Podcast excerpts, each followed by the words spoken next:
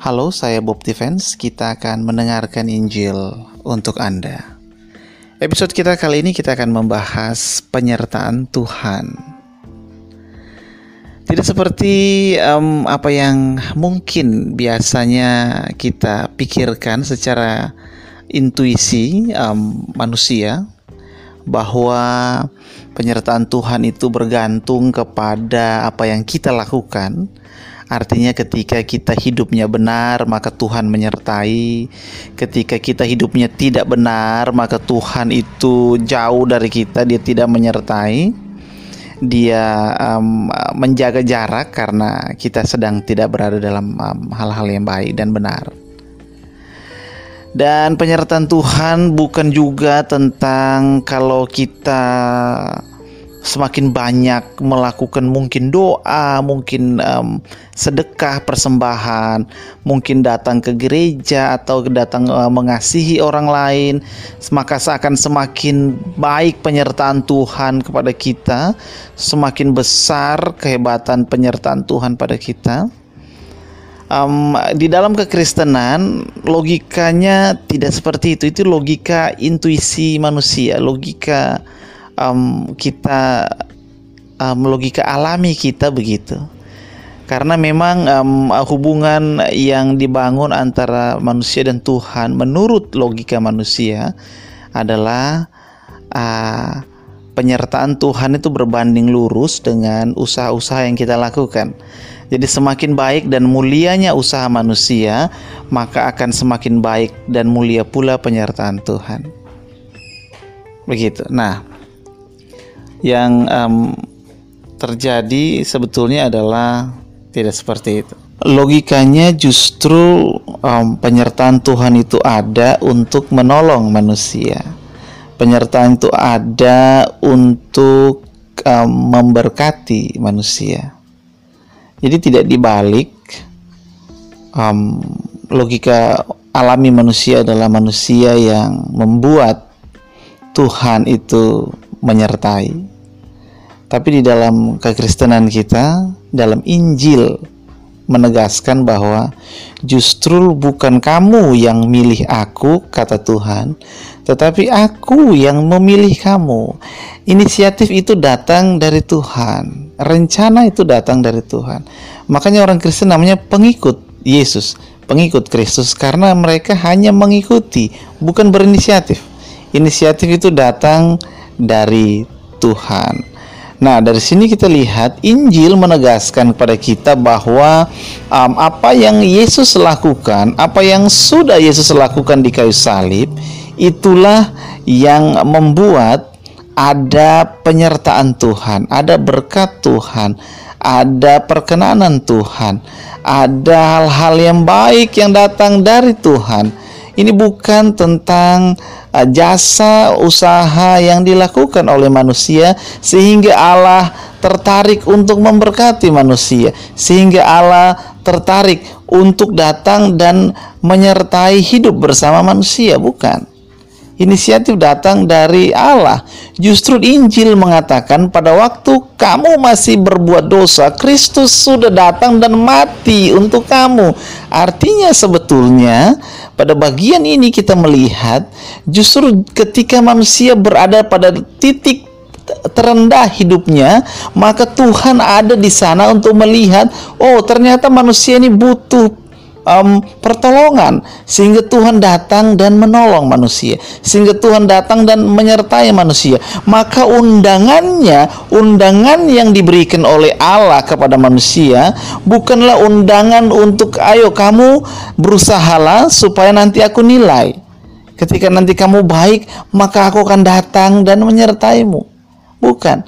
Allah tidak seperti juri ke pada kompetisi-kompetisi. Jadi juri itu kalau dalam kompetisi entah kompetisi nyanyi, kompetisi masak, juri akan datang dan dia melihat karya, dia melihat um, um, bakat, dia melihat oh ya orang ini bisa untuk aku katakan ya, orang ini tidak bisa karena dia kurang.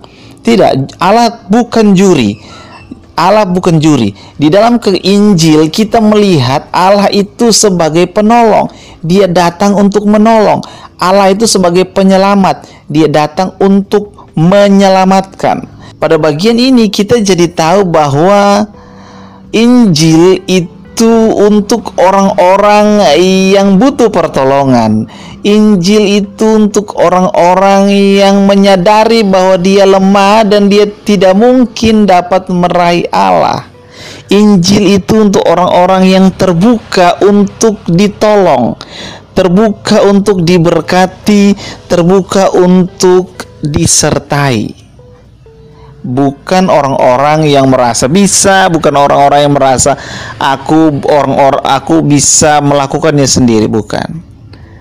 Injil menegaskan bahwa marilah kepada aku kamu yang letih lesu dan berbeban berat, aku akan memberi kelegaan kepadamu.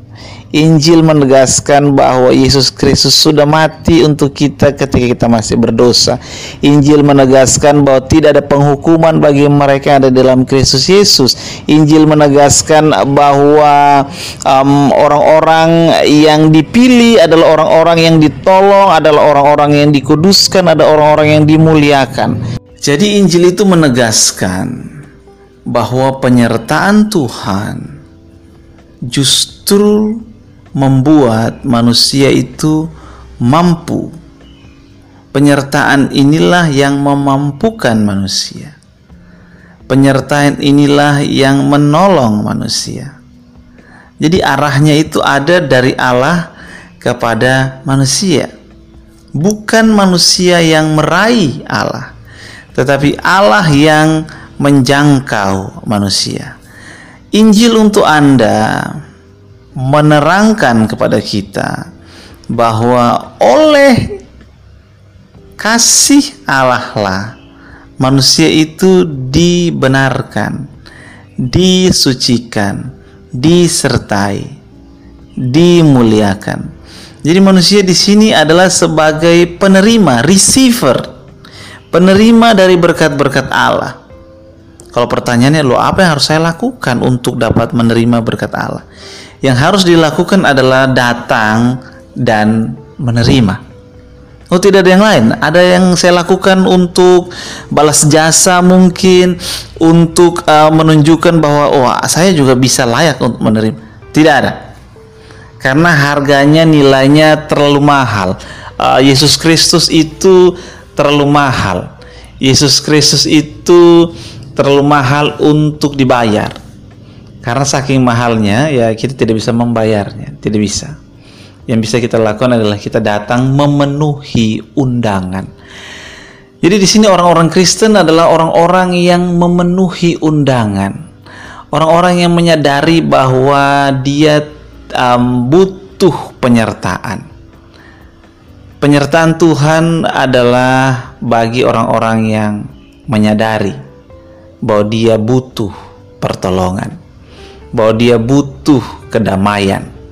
Jadi bagi Anda yang butuh kedamaian tetapi berpikir bahwa Tuhan tidak lagi menolongku, Tuhan tidak lagi ada bersamaku karena aku ini tidak baik, aku ini tidak benar, hidupku kacau balau, hidupku tidak layak bagi Tuhan Aku ini jauh dari Tuhan, tidak ada hubungan dengan Tuhan. Pikiran-pikiranku jahat terus, hatiku jahat, hidupku uh, berantakan.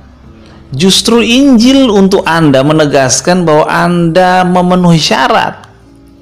Karena satu-satunya syarat untuk Tuhan itu menyertai Anda adalah Anda itu berdosa. Itu syarat satu-satunya. Jadi karena Anda sudah memenuhi syarat, datang pada Tuhan untuk menerima. Karena Allah ingin menghapus dosa Anda. Episode-episode yang lalu kita bahas tentang pengampunan. Allah ingin mengampuni Anda dan Dia ingin menyertai Anda. Lantas kalau pertanyaannya, tapi kan saya berdosa. Bagaimana Allah yang kudus itu bisa menyertai saya yang berdosa ini?